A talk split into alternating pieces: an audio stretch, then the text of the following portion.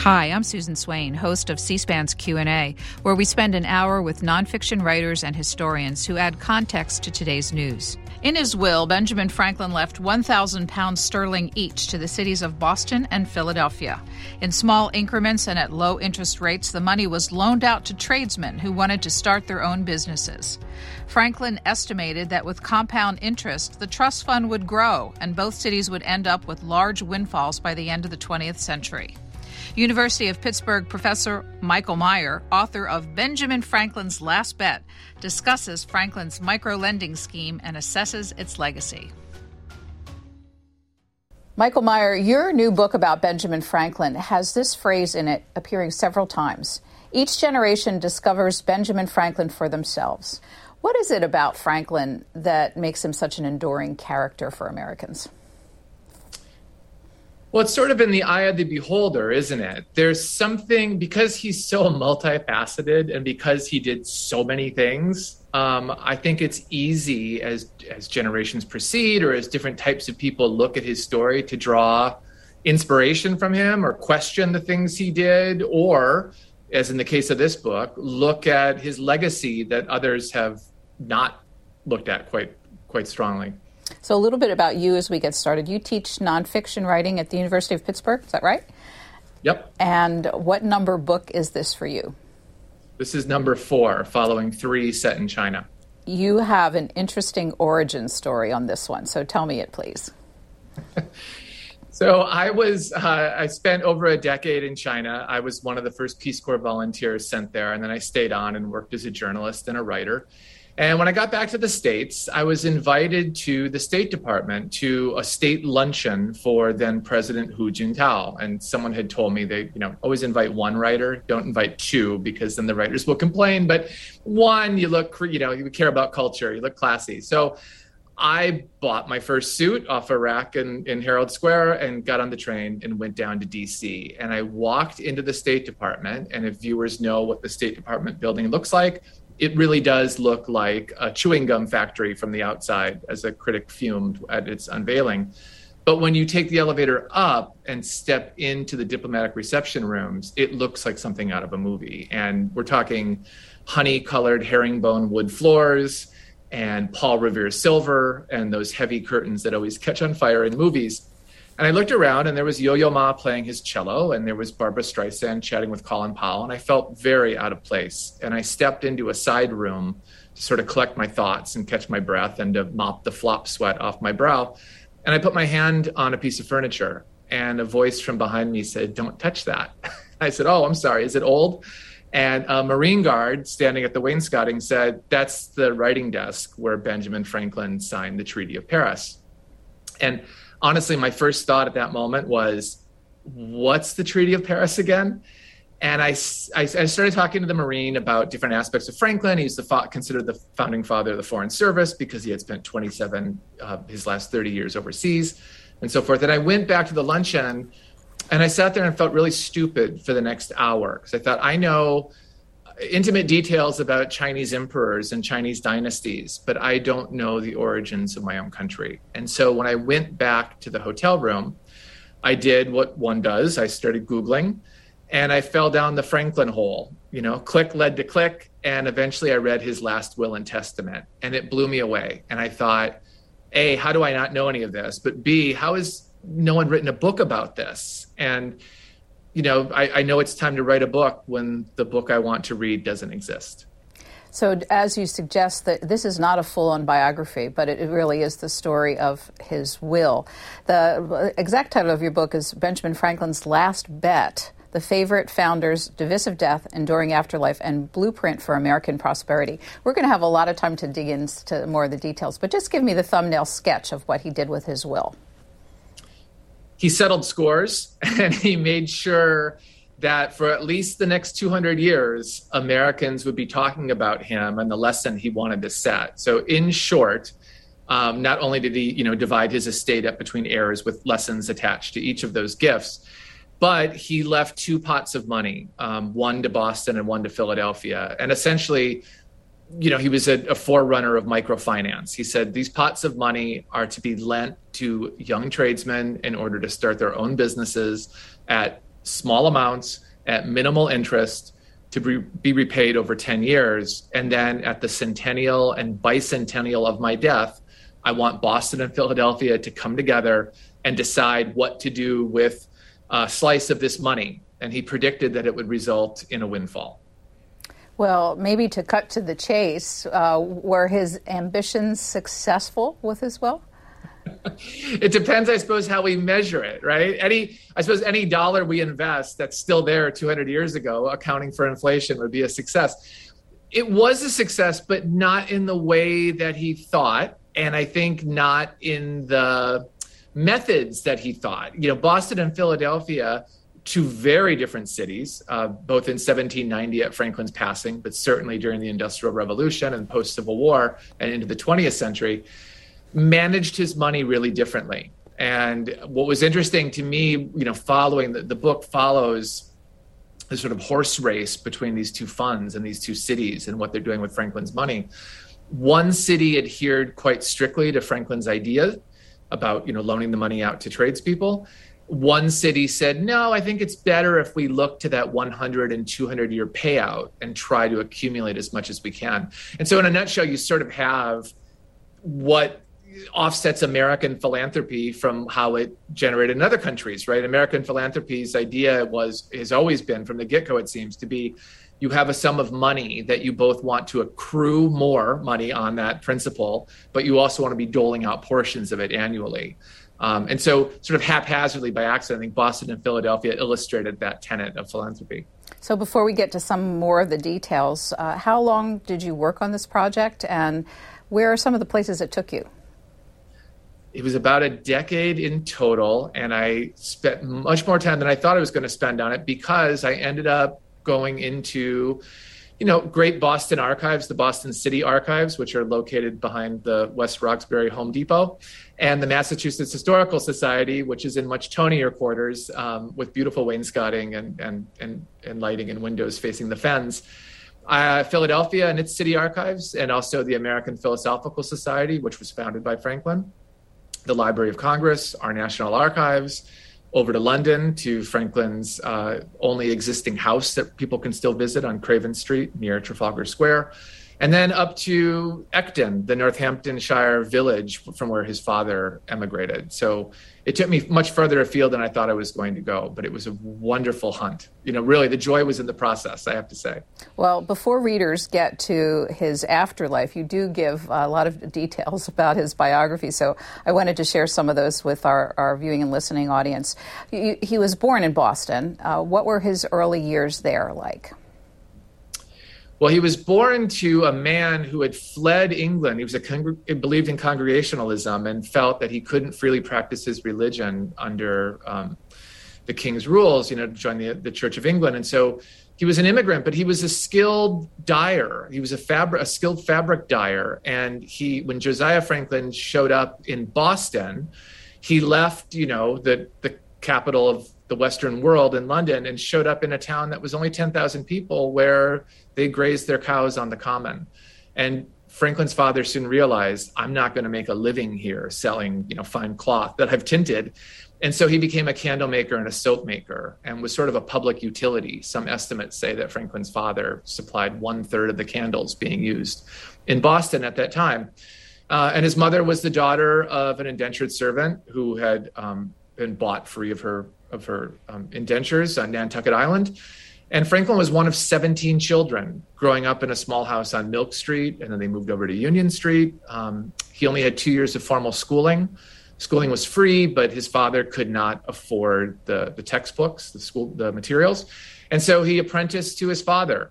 And, you know, in his autobiography, he sort of says, like, oh, I didn't take to the job of making candles. But when you look at what horrible work that was at that time of, you know, rendering tallow, you know, boiling down cow organs, I should say, into fat and making candles, you know, Franklin very much wanted to escape that life and loved the sea, was quite a strong swimmer. He'd swam in the mill pond. One of his early inventions was swim fins, so he could swim faster. Prolific swimmer. But he ends up getting free of his father by agreeing to apprentice under his brother James. His brother James is a printer who goes on to found the newspaper, the New England Courant. And Franklin learns his trade as a printer starting at age 12, but then quickly runs away from his brother and ends up in Philadelphia. Why did he go to Philadelphia? I think by chance, frankly, I think he wanted to go to New York, he says in his memoir, but he ends up, the boat doesn't make it to New York. They end up foundering on a shore, spending the night cold, shivering, wet on shore, and go on to Philadelphia. And he ends up in Philadelphia, and he immediately realizes, you know, we're not in Kansas anymore, proverbially. We're not in Boston, because he walks into a baker, and this is perhaps apocryphal, but Franklin said this in his memoir, that he was so hungry, and he walked into the first baker he saw, and he asked for biscuit, which was like a biscotti-type bread they had in Boston. And the man said, well, we don't have that here. And Franklin said, well, give me a 3-penny loaf, thinking again in Boston, 3 pennies would buy a loaf of bread. But in Philadelphia, you got much more for your money. And the man gave him 3 round rolls of bread. And Franklin said, you know, he wandered up Market Street with his dirty clothes in his stuffing out of his pockets, and with one loaf in his mouth and 2 loaves of bread under his arms. And he thinks that the woman who would become his wife, Deborah, saw him sauntering up Market Street at that time. And so for her, it decidedly was not love at first sight. He looked quite comical and disheveled as he made his way into the town that would, you know, make his fortune. You write that Benjamin Franklin purchased the Pennsylvania Gazette at the age of 23 and made it into the most read publication in colonial America. How did he do that? Well, he had help. And this is something that, you know, we'll touch on this later with his will. And I think he did want to differentiate himself from his fellow founders with his will and the bequests he made. But one thing for sure is that Franklin was not a self-made man. I mean, he certainly worked hard, and he admits this in his memoir and in his letters. You see how diligently he worked. But his wife, Deborah, you know, her family had a shop that he lodged above on Market Street. And through them, he and Deborah moved into a piece of property that they owned. He inherited their property after Deborah's mother had died. He had a partner that, you know, took to drink, and Franklin felt that he was harming their reputation by gambling and drinking during the daylight hours. But there were Philadelphians who stepped forward and said, look, we'll help you buy out this partner so you can have your own business. So he had to start with that too. And prior to all of this, you know, Franklin, as a young, diligent worker, caught the eye of the then colonial governor, who sent him on a ship over to London bearing letters of credit, he told Franklin. And that would allow him to buy a good printing press for the colony. But when Franklin arrived in London, he realized there were no credit, you know, no letters of credit in the sack that was being emptied out on the ship's deck. And so he was marooned in London. And so he really had a second apprenticeship, as it were, of working his tail off for a year and a half in London to earn his passage back. So again, by the time he had the Pennsylvania Gazette, he had a lot of experience and also a lot of help to get to that stage. If one visits Philadelphia today, you can go to a place where National Park Rangers will do a demonstration of Benjamin Franklin's printing press. We pulled a little clip of that for our audience to see. Spread that around. And you can see there's just some ink on there. Oh, nice. So, this is how Ben himself did it. Yeah. Oh, yeah. And he spends, you know, really his whole life in printing. He starts very young, as a young boy. This is definitely a big part of his life. So roll it under, and then, of course, we want to press this. So we're going to do that once and twice. Michael Meyer, printing was really a labor in that period of time. About printing, you write that he benefited as a publisher from both the slave trade and the abolitionists. Can you explain that? One of the fascinating things about Franklin to me, as someone, you know, researching him deeply for the first time, was how duplicitous he could be. You often, when you're looking at his letters or looking at his life, you want to go back in time and scream, don't you? Does one hand not know what the other hand is doing? And this goes all the way through his life. And other people remarked upon this too, especially during the Revolutionary War, where Franklin became friends when he was in London previously with Grenville Sharp, a leading abolitionist, and one of his Philadelphia neighbors, Anthony Benezet, was a leading abolitionist in the colonies. You know, early on as a printer, Franklin, we'll get to his slave ownership after this, but I will say early on as a printer, he profited from slavery in that he accepted classified ads for slave auctions, for slave sales. He ran advertisements seeking runaway slaves for their recapture. At the same time, he printed, you know, Pennsylvania's and certainly one of the first American colonies, abolitionist tracts by an abolitionist named Benjamin Lay. Now, Franklin did not put his name as printer on the title page of that tract, but he did print it. Did he own slaves? He did, and this is the other maddening thing about Franklin, that people always, I think we often think of him as, oh, he's so far ahead of his time. He was very much of his time. And I think as a school child, I thought of slavery as something that happened on southern plantations. But you find that slavery was rampant throughout the northern colonies as well, because enslaved people worked as servants. They were, and Franklin called his enslaved workers servants. They worked as, you know, in livery and stables and so forth. Franklin called his enslaved workers, or enslaved people, I should say, servants. His family intermittently owned at least 6 over the years. And although there are letters where Franklin says, I do not like the practice, or I've had a problem with this, he still never freed one of the people he purchased in his lifetime. They either died while they were in captivity or they ran away unpursued by him. But this is another myth about Franklin. You know, oh, he was a self-made man. He became wealthy on his own. Well, one of the reasons he became wealthy is because he held people in bondage that did free labor for him. But you say that over the course of his lifetime, he became an abolitionist vocally. He did, and maybe too little too late, but he did lend his name to the cause quite vociferously toward the end of his life. And again, this may have been the effect of his abolitionist friends in London or in Philadelphia. It may have been his wife, Deborah, telling him that he should back education movement, you know, to create schools for children of African descent or children of slaves or freed Black people in Philadelphia at that time. Or it may have been because he finally saw the hypocrisy of saying we're fighting for the cause of liberty, but I myself am still holding people in chains. And so when he returned to Philadelphia after serving as the American minister to Paris, 1785, before the Constitutional Convention begins, he's elected president of the Pennsylvania Society for the Abolition of Slavery. And he does start lending his name to the cause quite vociferously. Now, historians debate, did Franklin actually write the petitions and the letters to say northern governors saying you should stop manufacturing ships that are being used in the slave trade? Or did he simply sign his name to these tracts? That's debatable. But it is true that after the Constitutional Convention finished, the first petition calling for the abolition of slavery submitted to Congress was handed in and signed by Benjamin Franklin. When you describe Franklin as a man of the Enlightenment, what does that mean?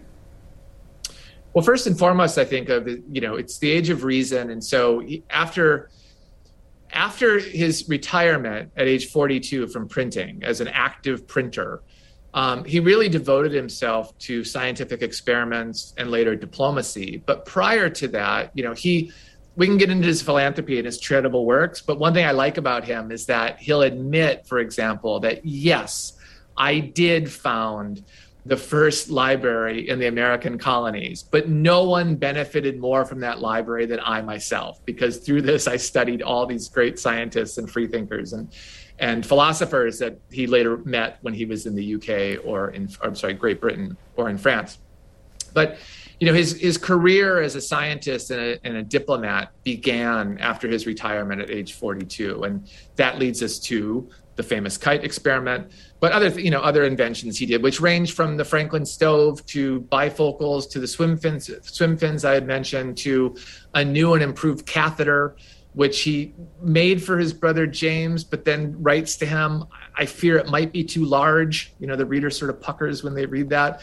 He perfected the odometer. He made a better rocking chair. I mean, the list goes on and on. I say in the book that when you start looking into Franklin's life, let alone his death, it really does feel like you're pulling at a kite string that just keeps pulling at your feet. A little more about his family, because they become part of the will later on. He and Deborah had how many children? 3, 2 together. We don't know who William's mother was, his firstborn son. It was likely a prostitute, but William called Deborah nothing but mother throughout his life. When they were wed, it was a common law marriage. When they moved in together, William came with them. Well, Franklin omits that fact in his memoir. And they had a daughter, Sally, and they had another son named Francis, or they called him Frankie, who died when he was 4 of smallpox. But William and Sally survived. Of Frankie, one note that's contemporary, Franklin had a positive view of vaccinations because of his son's death. He did, and that was a sea change for him as well. I mean, one thing that's interesting about Franklin is he changes his mind a lot, and he admits when he was wrong. And I think uniquely, the older he gets, the more progressive he becomes, or at least a little more open-minded, I should say. When he was an apprentice for his brother in Boston, he and his brother in their newspaper mocked Cotton Mather's campaign for inoculation. Later, though, when he was in Philadelphia with his own newspaper, Franklin went public and said, you know, I think that inoculation is a good thing. And there's rumors spreading right now that my son Francis, my beloved son, died because we inoculated him against smallpox. The fact is, we weren't able to inoculate him. He was ill with dysentery at the time. We felt he was too weak to receive what they called the transplantation. And he died of smallpox. But I urge the public to believe in inoculation as a positive force. How would you characterize Deborah and Benjamin Franklin's marriage, or common law marriage?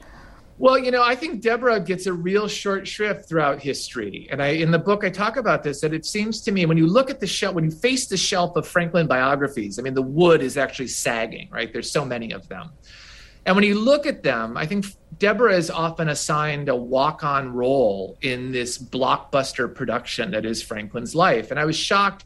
You know, when you look back at most of Franklin's biographers are men, so, you know, and I'm obviously a man as well. But at the same time, I grew up with a single mom who's in construction, and I saw a lot of similarities in what Deborah did and what my mom did when I was a kid. My mom could read blueprints and price a job. I can't do that. When you look back at Deborah's ledgers for their store they had on Market Street, she is calculating, I mean, various sundries, everywhere from barrels of mackerel to coffee to chocolate. Philadelphia is a bustling port. She's selling and trading these things. You know, obviously the American dollar has not come into fruition yet, and people aren't even using British pounds for most of their exchanges. They're using South American currency and silver and gold. They're using Mexican silver dollars. They're also using British pounds. You can look at her ledgers at how quickly she's calculating these different transactions and giving change in different currencies. She managed their real estate portfolio for the many, many years when Franklin was away. She had a very active social life on Market Street, both with her family and also with Christchurch, where she subscribed and had a pew. And so I think oftentimes it's written, you know, that, well, Deborah was not willing to go to England with Franklin, or Deborah was not willing to travel overseas with him or go back to Boston on his thing.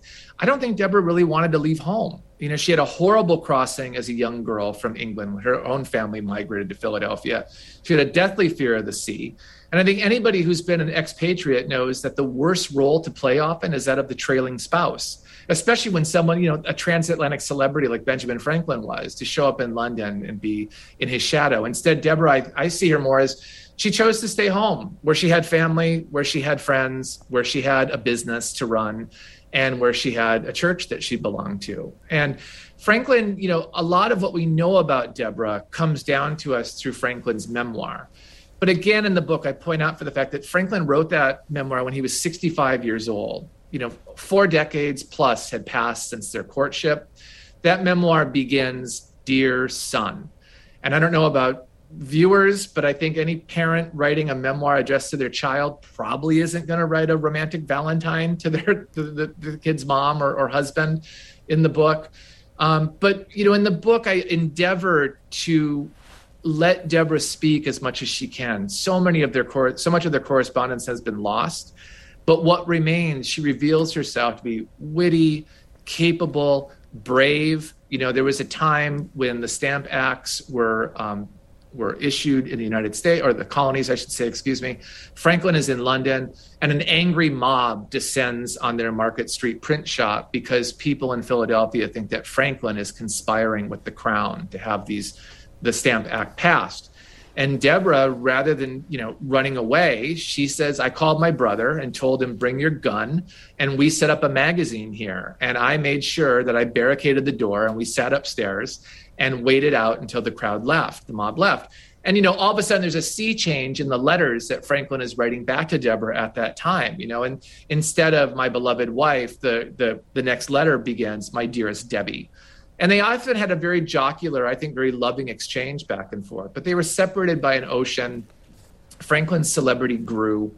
In the book, I said, it's lovely to read his handwriting. It billows across the page. He's these ballooning B's and F's, and they slant. And so when you're reading Franklin's letters, it often feels like, oh, the ship, this correspondence is blowing its way across the Atlantic back to Deborah.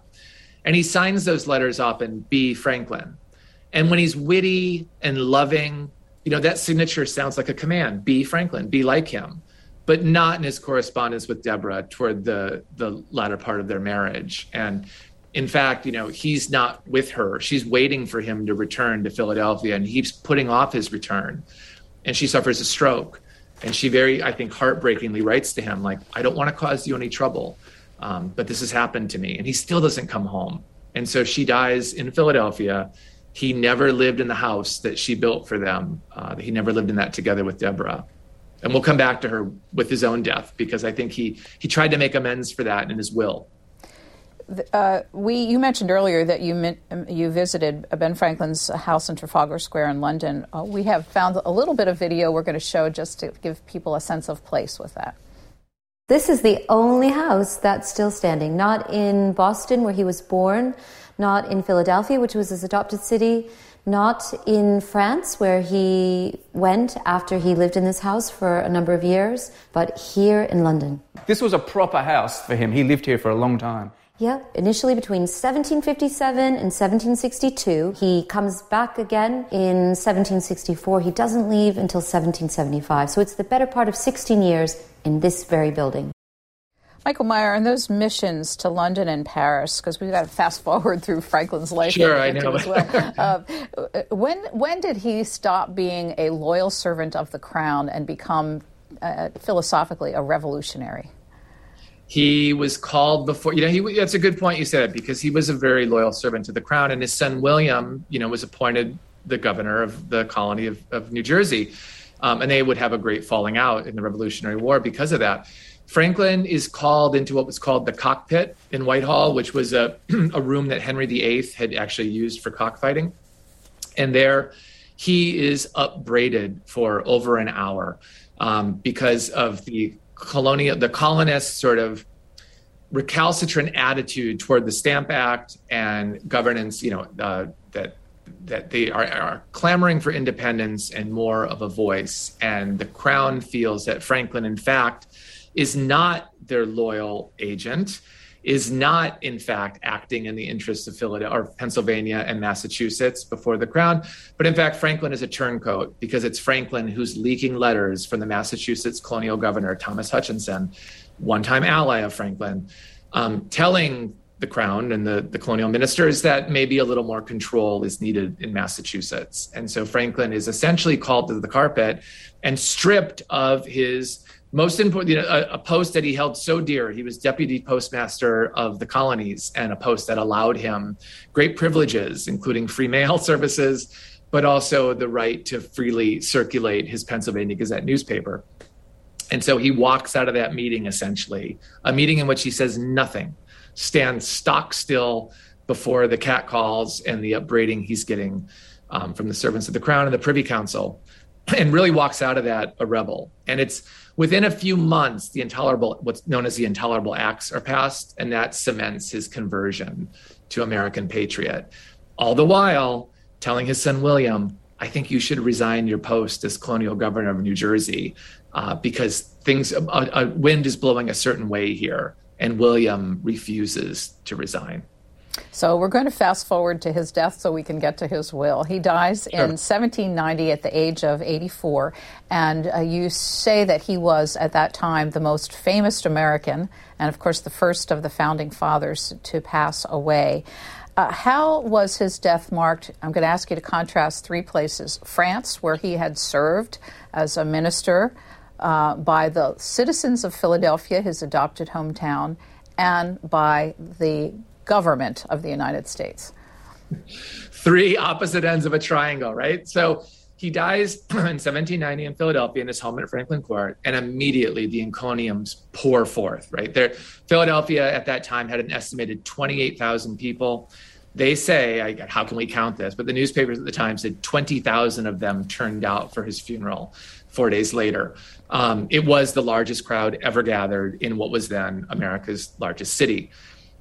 In contrast to that, in the national capital of New York, news reaches New York 4 days later, the funeral's being held in Philadelphia, and the federal government doesn't really know what to do. The House of Representatives passes a motion to wear badges of mourning, a black armband.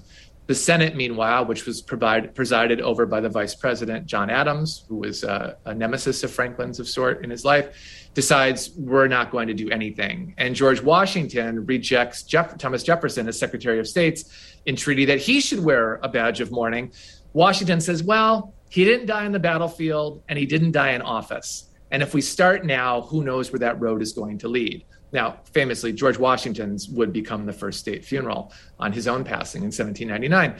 But at 1790, when Franklin passes, there is no state funeral. And in fact, the first official eulogy would not be read in America for Franklin until nearly 11 months have passed since his death. And only then, the man chosen to read his eulogy was a man Franklin loathed, a man who had completely tarred Franklin's reputation in Philadelphia and was the one who had said in print that William was the child of a servant woman who Franklin completely ignored and died penniless and so forth. So very huge contrast in those two ways of remembering Franklin. Meanwhile, across the Atlantic in Paris, Franklin is revered. I mean, the death sends the city into a paroxysm of great mourning. And one of the authors of the Declaration of Human Rights stands up, or the Declaration of the Rights of Man, stands up before the what was called the National Assembly and says, Franklin has died. And he declares a state of mourning of 3 days, and people are supposed to wear black. There's an assemblyman named Robespierre who is very upset by this because he doesn't have a black coat. And so he's going to have to borrow a larger man's black coat. So we can picture for a couple of days the architect of the Reign of Terror stomping around Paris in an oversized black coat. But there are, public memorial after public memorial, everywhere from the Royal Academy of Surgeons to the Academy of Sciences. Printers have their own memorial service for Franklin in Paris, and they stand up and they say, one printer said, remember that Franklin said that it is not shameful to be born in poverty, but being ashamed of it is shameful. And as this man was giving his speech about the importance of a free press to a republic, people behind him, printers behind him, are setting his words in type and then running them off a press almost simultaneously, and then rushing copies of that eulogy around the streets of Paris. And I thought, when we step back and consider things from Franklin's perspective, that probably would have been the memorial that impressed him or gladdened him most. Briefly, with the reaction in the United States, was it driven by politics, or what was the reason for so much divisiveness over how he would be recognized? I was, I was amazed, but maybe I shouldn't be surprised, but at the same time I thought, wow, this really is echoes of our present day divisiveness, right? The roots of it start at the very beginning of the federal government. It's political and personal, I guess, both, like many things are, I suppose. On the one hand, you have a faction that's going to become the Federalists, who are very distrustful of Franklin's, his time he spent in France and the love of the French for Franklin. They sort of the Federalists at that time were tampering down Franklin's calls for a unicameral elective body. They were thinking, we shouldn't have direct democracy. Beware the mob. Their arguments sort of bear themselves out in the French Revolution that is occurring almost simultaneously, or is just starting at this time. At the same time, they want closer ties with Great Britain. And so they're suspicious again of Franklin, the love that the French are showing Franklin.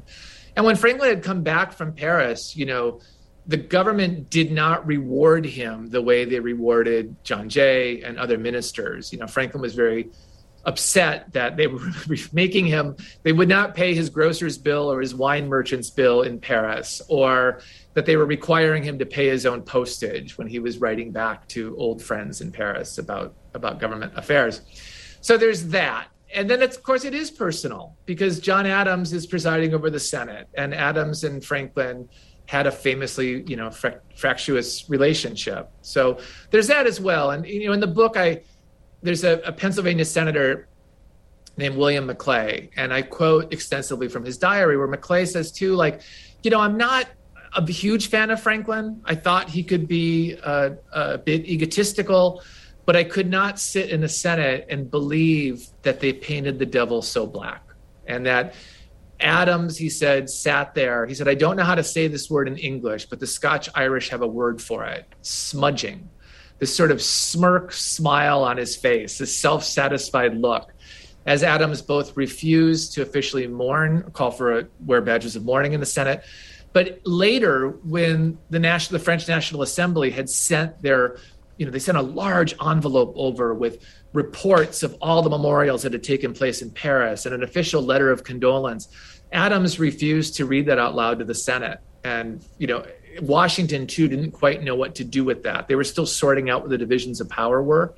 And so he actually deputized Alexander Hamilton to respond to that official letter. It was just very fractious, and at the end of the day, I can conclude this section just by saying that when the U.S. government, the federal government, finally did reply to France, it happened to be Washington's birthday in 1791. And that night there was a dinner in Philadelphia. And as the Federalists were celebrating Washington's birthday, Philadelphia's tradespeople who were at the dinner and the people who would become the Jefferson Democrats, stood and pointedly raised the toast to the memory of Franklin and to France. And so those seeds were sown pretty early on there. So to his will, we need to get to, as you described it, the most enduring aspect, which was his scheme for microfinances. But you referenced in the beginning of our conversation that he used his will to settle some scores and promote other members of the family. What's an example of that? Well, he made a pointed. So he had a very fractious family. So again, I mentioned William, his firstborn son, remained loyal to the crown and ended up in exile in London. And Franklin made sure, he knew his will would be published. And so he made sure that the first beneficiary in his will was William. And he said, he deserves the estate that he endeavored to deprive me of.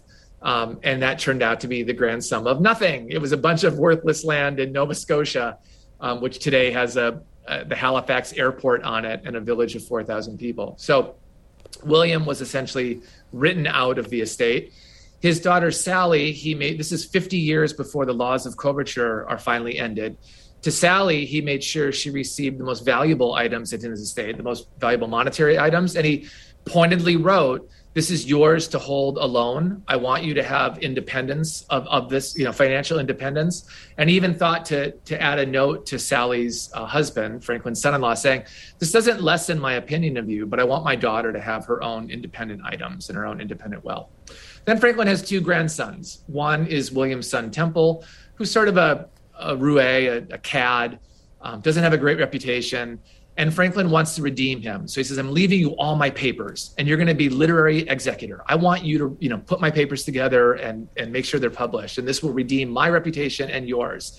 And Franklin, Temple does not seem up to the task. It takes him nearly 20 decades to finally get those works published. And the last major heir was his beloved grandson, Benny, who was Sally's youngest son. And to him, Franklin said, I think I've erred. I never taught my other family members my trade. And so he trained Benny how to be a printer. And so to Benny, he leaves his printing press. And Benny becomes very much an advocate of a free press and becomes Adams and Washington's chiefest critic in the 1790s. Also had the colony's largest circulating newspaper. Adams and other critics of Benny dubbed him Lightning Rod Jr.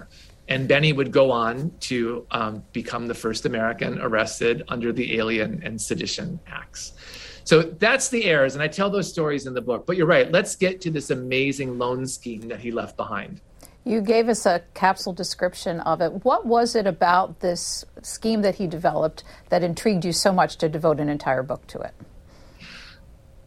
I think because, again, my mom is in construction and her dad worked for Ford Motor and my grandmother was a draftswoman, a technical drawer. And I think, you know, I'm sort of the failure of my family, becoming an English professor and not learning a trade or not working with my hands.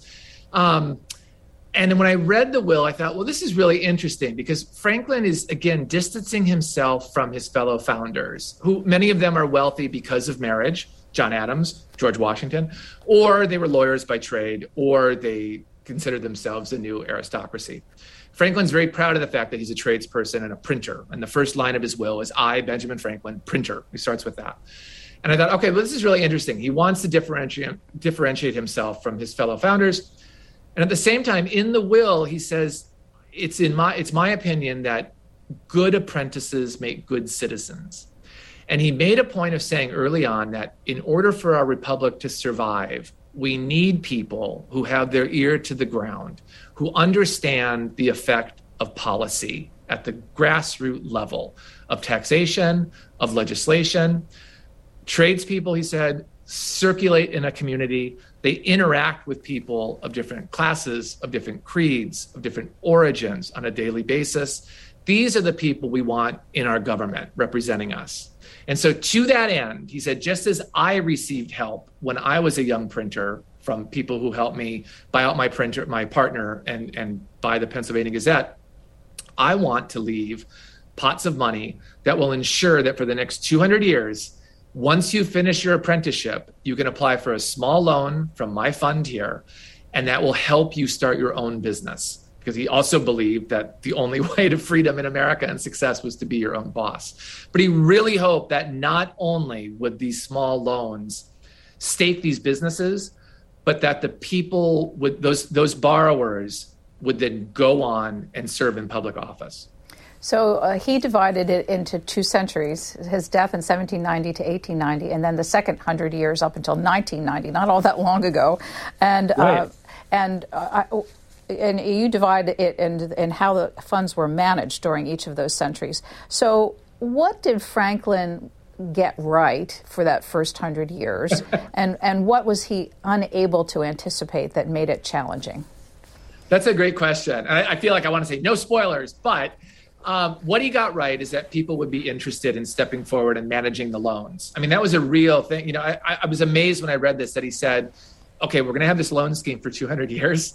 But it has to be managed for free. Someone's responsible to step forward and be willing to do this to help what he called the rising generation. Again, this is before professional money managers. I mean, the American economy was fledgling at the time.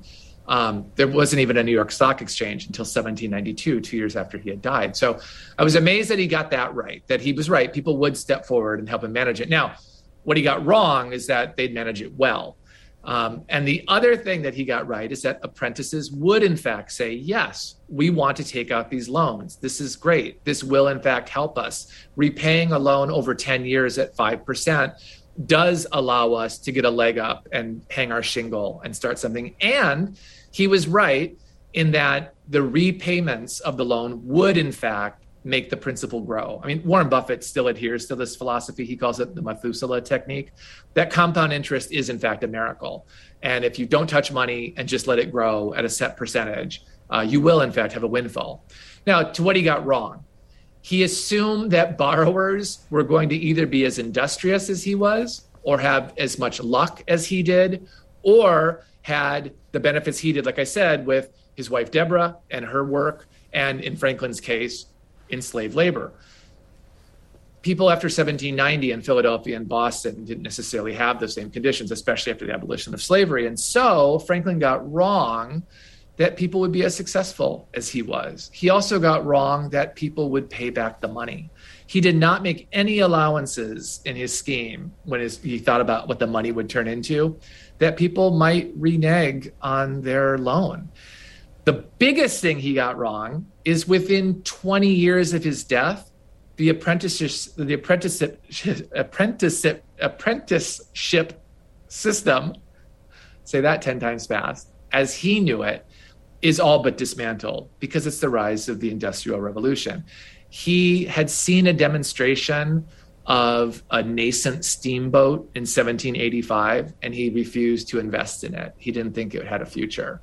And again, within 15 years, Robert Fulton's steamboat is taking settlers west. And then the Louisiana Purchase happens. And then Eli Whitney starts mechanization of not only the cotton gin, but manufacture of rifles. So America is spreading guns, gears, what I call it in the book, I think it was guns, gears, and steam are eradicating Franklin's vision for what apprenticeship should be and how labor should be conducted. At the 100-year anniversary, the Franklin descendants come back into the picture in your story again, and in a very interesting character named George Pepper. Can you explain what the Franklin family was seeking to have done with the money at that point and how that all turned out? Alexis de Tocqueville had said that all American political problems end up being judicial ones. And he had said that, the Declaration of Independence is... essentially a grievance against King George III, and the Constitution is a contract. And in the end, Franklin's money just falls into lawsuit after lawsuit after lawsuit. Now, I should tell readers that I make sure to breeze over these. I don't want to spend too much time in the courts, but one person that stepped forward was a young man in Philadelphia named George Wharton Pepper. And he probably endeared himself to Franklin's family because when he graduated from the top of his class at Penn, the college that Franklin had co-founded, his graduation speech to the assembled students was on a married woman's right to own property and have her own independence. And some of Franklin's descendants who hired him were renowned feminists in that era. And one woman, Agnes Irwin, was the first dean of Radcliffe College. Another woman was a woman who had organized sanitary fairs and had helped organize relief supplies for Civil War troops for the Union side. And when Philadelphia was holding its great exhibition, when it hosted the World's Fair, she had demanded that there be a woman's pavilion there. And when the organizers refused, they said, okay, sure, we'll do that. After they didn't do it, she went ahead and had that pavilion built anyway. So the Franklin heirs decided, look, we don't think Philadelphia is managing the money correctly. And in Franklin's will, he said, if the money isn't being used in the methods that I set out, it should go to my surviving heirs. And so these Philadelphians, including Elizabeth Dwayne Gillespie, who I mentioned was organizing the women's pavilion at the World Expo, and Agnes Irwin, came together and hired George Wharton Pepper. And Pepper said, well, I think we have a case here, actually. But what Pepper soon found out is he was arguing against the charitable use of Benjamin Franklin's money in Philadelphia before Philadelphia judges. And Pepper would not sit down. He tried once, he tried a second time, he tried a third time. And it's amusing to read in his memoir as he talks about how stacked the case was against him and the family.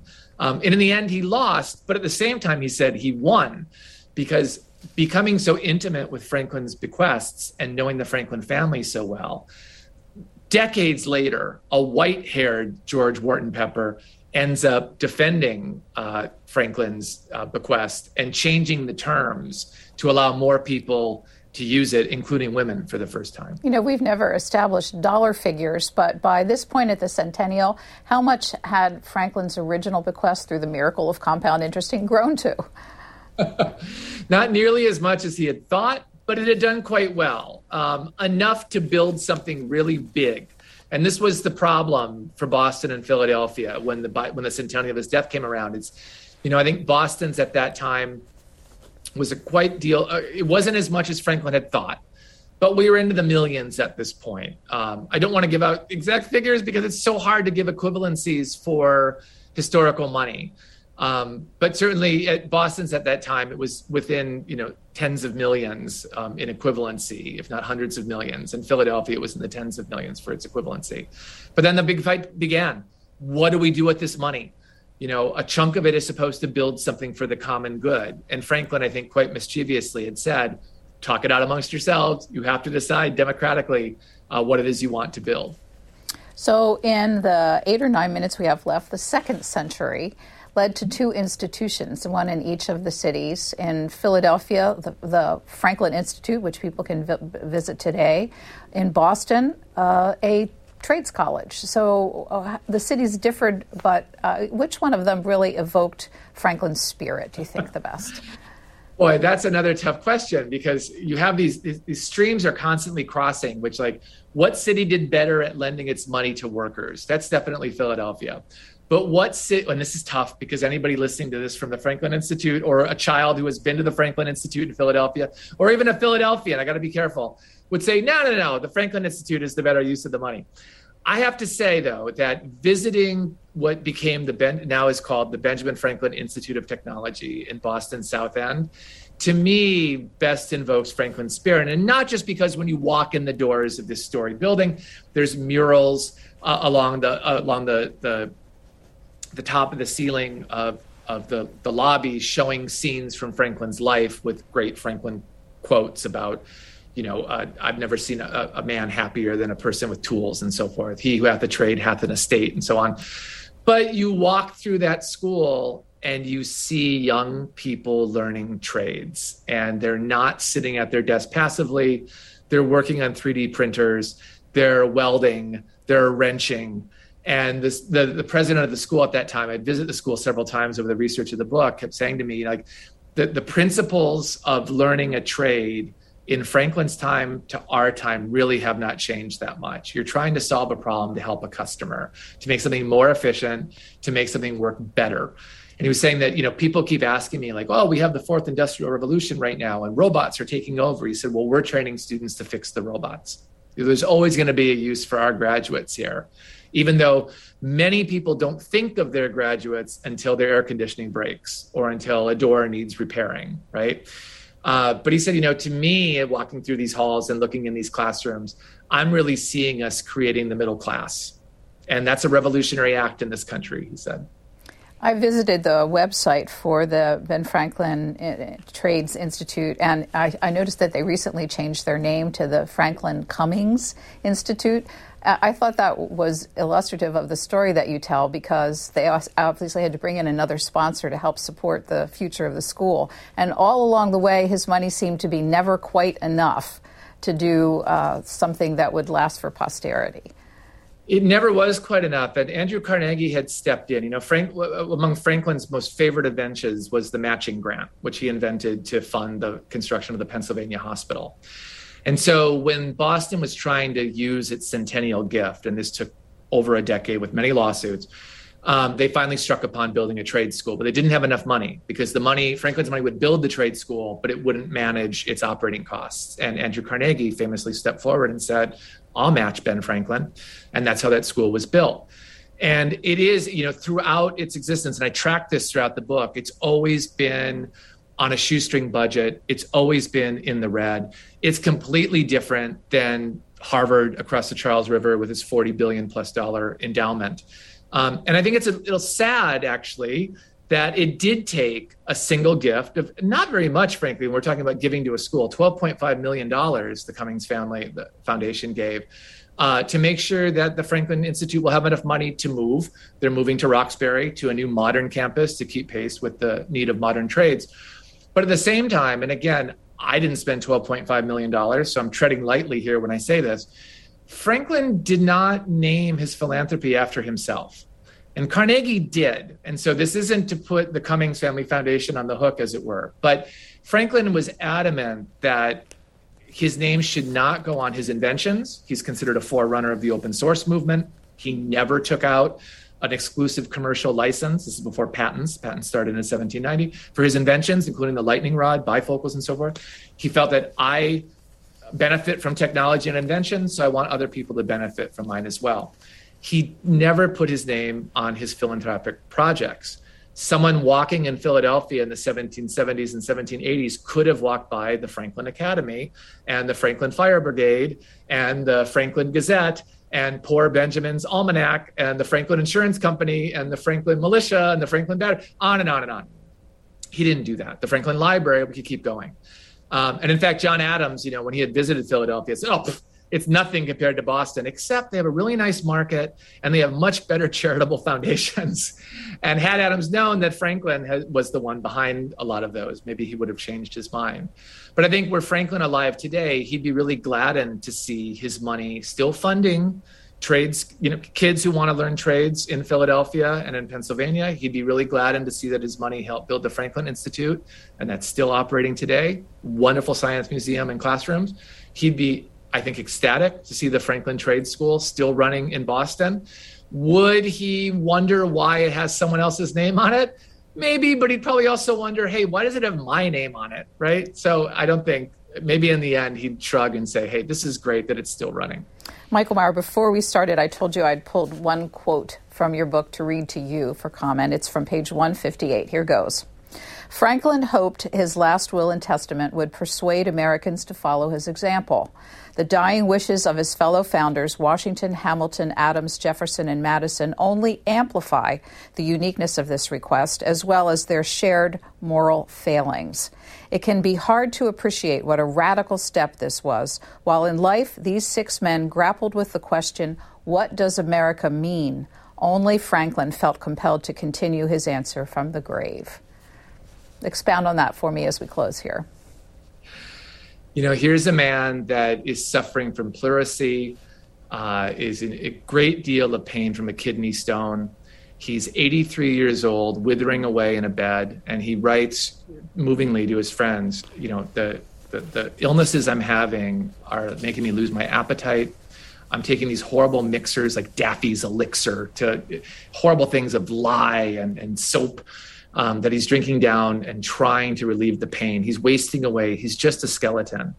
And here he is in the months before he dies. He remembers this satiric essay that a French admirer had written to him in Paris saying, wouldn't it be funny if there was a guy named Fortunate Richard, and he's going to take some of his money and put it in an account with after compound interest, after 100 years and 200 years, could fund skilled workers to have their own businesses. And Franklin writes to this Frenchman and says, you'll be happy to know I've taken up your idea. And I just love this notion that Franklin at that moment in 1789 is deciding my dying words to my country, if it survives, the bet I'm placing on it is that the skilled trades class, the leather apron class, which he proudly counted himself a member, not only needs to survive, but it's crucial to the survival of our republic that those working class voices participate in our democracy. Michael Maurer, Benjamin Franklin's Last Bet is the name of your book. Its subtitle is The Favorite Founder's Divisive Death, Enduring Afterlife, and Blueprint for American Prosperity. Thanks for joining us on C-SPAN. It was an honor. Thanks for having me. Thanks for listening to C-SPAN's Q&A, and subscribe to us wherever you get your podcasts so you'll never miss an episode. And while you're there, please take a minute to rate and review us. You can also send us an email about Q&A at podcasts@c-span.org. Send me your questions, your comments, or ideas. Your feedback is welcome.